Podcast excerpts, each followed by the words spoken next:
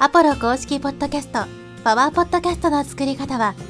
コンテンツで世界を元気に、ブルーポイントインフォマーケティングの提供でお送りします。はい、えーこんにちは、ポロです。今日はですね、ポッドキャストでは売るなというテーマでお話していきます。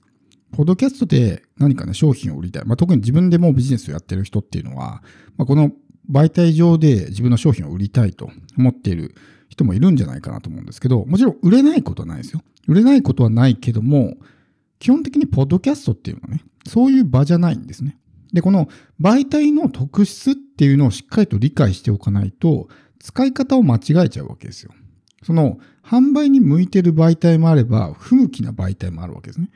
例えば、TikTok とかありますよね。60秒とかの短い動画のやつ。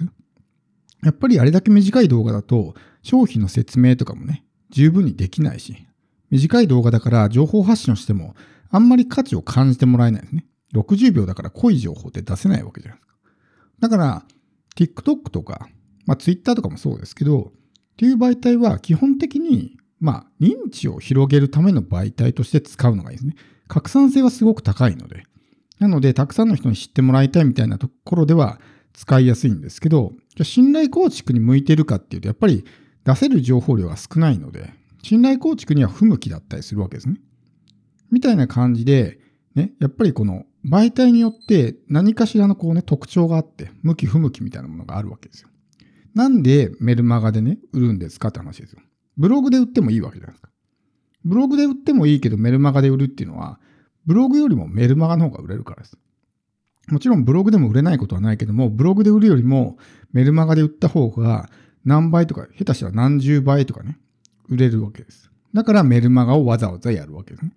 だからその、売るのに適切な場所、不適切な場所っていうのがあるんですよ。で、ポッドキャストは、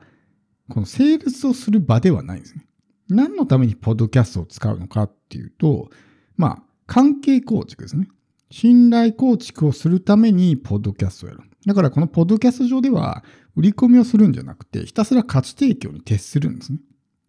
で価値提供に徹すると、信頼が溜まっていくので、そうするとどこかのタイミングで相手の方から来るんですね。で、その状態を作るために、ポッドキャストで配信するということです。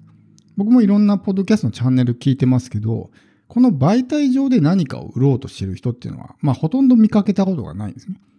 で、ポッドキャストの正しい使い方っていうのは、基本的にやっぱクロスメディアにするんですよ。この媒体で発信して、そこから興味を持った人にブログに来てもらったりとか、YouTube に来てもらったりとかね。して、そこで何かしらのね、えー案内をしたり、商品を売ったりとか、ね、えー登録し、メルマガに登録してもらったりとか、そういうことをするわけです。このポッドキャスト上に何か申し込みフォームがあったりとかね、決済リンクとか、いきなりそこに飛ばすんじゃなくて、一旦違うところに行くわけですね。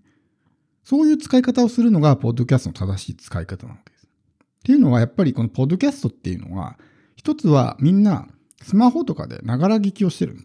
例えばブログとか YouTube であれば、こう実際に見てるんで、そこにボタンが表示されていたら、気軽にクリックできますけど、まあスマホで聞いていて、ポッドキャストね、ずっとこう画面見ながら聞いてる人っていうのは、ま少ないので。ってなるとボタンとかまリンクを貼っていてもね、わざわざそれスマホ取り出して、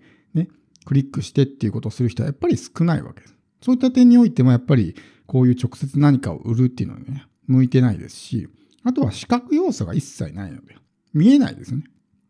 例えばセールスレターとかを書くときも、やっぱりこのビジュアル要素って入れたりすると思うんですよ。デジタルコンテンツであれば、モックアップを表示して、ね、電子書籍を、例えば、を売るんであれば、実際にこう本みたいなね、立体的なデザインにして、あれモックアップって言うんですけど、モックアップにして見せることによって、まあその視覚的価値が高まるわけですね。だからああいうビジュアル要素を入れた方が当然、まあ売り上げとか反応は高くなるわけですけど、それがないんですね。だからこの音声だけではそういうビジュアル要素が出せないので、やっぱり売るのが難しかったり、動画なり画像が見れるような媒体に一体一旦来てもらって、そこで販売する。から売れるようになるわけです。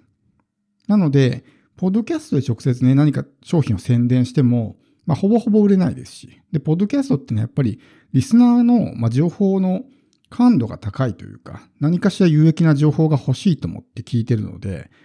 売り込みばっかりになったら、なんでこれつまんないなとかね、全然ためにならないなってなっちゃうわけですね。まあ、商品説明聞きたいですみたいな人はほとんどいないと思うんで。だからこのプラットフォーム上、ポッドキャスト上で何か売ろうとして自分の商品とかの説明をしていてもですね、聞いてる側は楽しくないんですね。だからやっぱ売りづらいっていうのがある。じゃあどういうふうにするかっていうと、ひたすら価値提供に徹すると。ここで売るんじゃなくて、ここをきっかけに知ってもらうとか、ね、価値を感じてもらって信頼構築をするとか、そして本来自分が、まあ、こうね、目指すべきところは別の媒体、ブログなり YouTube なり SNS なり、でそこからメルマガに登録してもらったりとか、商品を買ってもらったりとかね、っていう形につなげるっていうのが、ポッドキャストの正しい使い方なので、ここの使い方を間違えてしまうと逆効果になるわけですよ。売ろう売ろうとして、ひたすら商品のね、こう宣伝に徹するみたいな。面白くないわけじゃないですか。だからそれはやっぱり媒体としての使い方が間違ってると。さっき TikTok とか Twitter は認知拡大にはすごく向いてますよって言ったと思うんですね。で、逆に、ポッドキャストは認知拡大、拡散性はめちゃくちゃ低いんですね。おそらく数ある媒体の中でも最も拡散性が低いと言ってもいいんじゃないかなっていうぐらい。まあブログとかも例えば何十万 PV とかね、ありますし、YouTube もバズればね、何十万再生、何百万再生いきますよね。SNS もね、こうインスタとか Twitter とか TikTok とかバズったりとかしますよね。でも、ポッドキャストがそういうことが起こるかって、ほぼほぼ起こらないんですよ。起こらないけども、信頼構築にはめちゃくちゃ向いてるんですね。リスナーが継続的にずっと聞いてくれるっていうね、習慣化しやすい。しかも、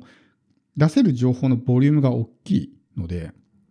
TikTok みたいに60秒しかないとかってこともないし、まあ10分でも20分でも30分でもね、喋れますし、なおかつ、リテンションレートが高い。途中で離脱が起こりにくい。最後まで聞いてくれるから、より、こうね、自分の情報を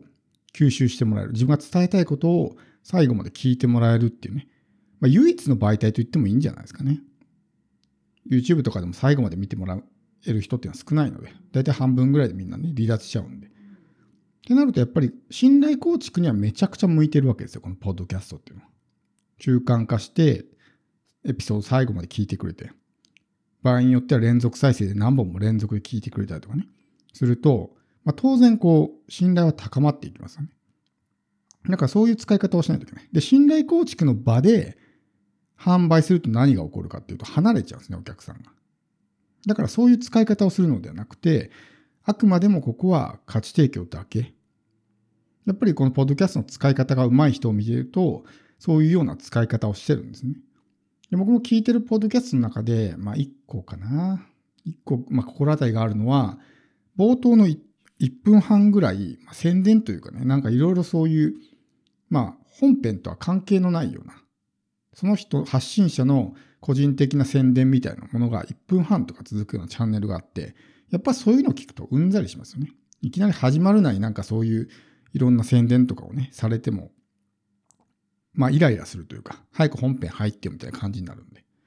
だから、ポッドキャストって別に宣伝したらダメですよって意味じゃないですよ。さらっとこう言うとか。あるいは海外の人の使い方だと、ワークショップが何月何日ありますみたいなのを、まあそのイントロ、アウトロかな？アウトロの方に入れたりとか。で、参加してくださいみたいな。ポッドキャストで基本的にみんな毎日とかね、定期的に聞いてくれるんで、そういうイベントの告知とかには向いてるんですよね。だけど、あんまりこうご利用しして何かを売るとかね、商品を販売する、マネタイズを直接するっていうのは結構不向き。やらない方が良かったりするんで、あくまでも集客とか信頼構築とか、まあ、そういった目的で使う方がいい。この媒体の使い方を間違えてしまうと、やっぱりね、うまくいかなくなってしまうんで、それぞれの媒体の特質を理解して、基本的にはやっぱり、まあ、どの媒体も共通してると思うんですけど、メルマガに、まあ、こう、つなげていくっていうのがね、まあ、目指すべき役割。で、その先のことはもうメルマガでやるってことですね。でそのために何が必要かっていうと、やっぱ数を集めるってこともそうですけど、信頼を作っていく。